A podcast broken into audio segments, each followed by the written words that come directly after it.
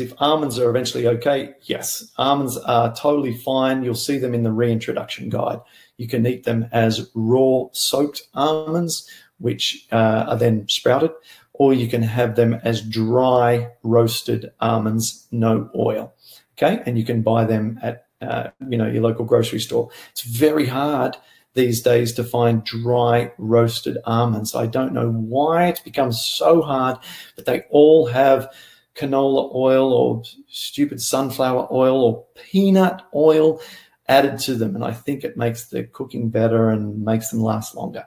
But the worst, okay? So we need to avoid those. So when it's time to test almonds, you can test them as raw, soaked, sprouted, or as dry, roasted, no oils. Little salt, no problem at all. The question is kind of almond milks and soy milks. Are they okay? So the answer is that the ones you buy in the store tend to be really full of fillers and sugar, preservatives, malt, all sorts of stuff that are not going to be supportive for our purpose.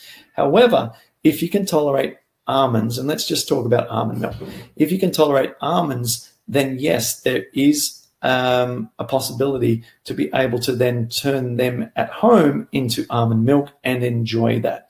It's never something that I indulged in. We did we did make some almond milk uh, at times, but I always felt nervous about it. It's not to say that um, that it shouldn't be something done in the future, but just appreciate that it's going to be high in fat, high in protein. So you've got to be ready to be able to handle it before you try it. And I would start by getting good with almonds first. And once that's good, then go forward from there. Leanne says, What about raw almond butter?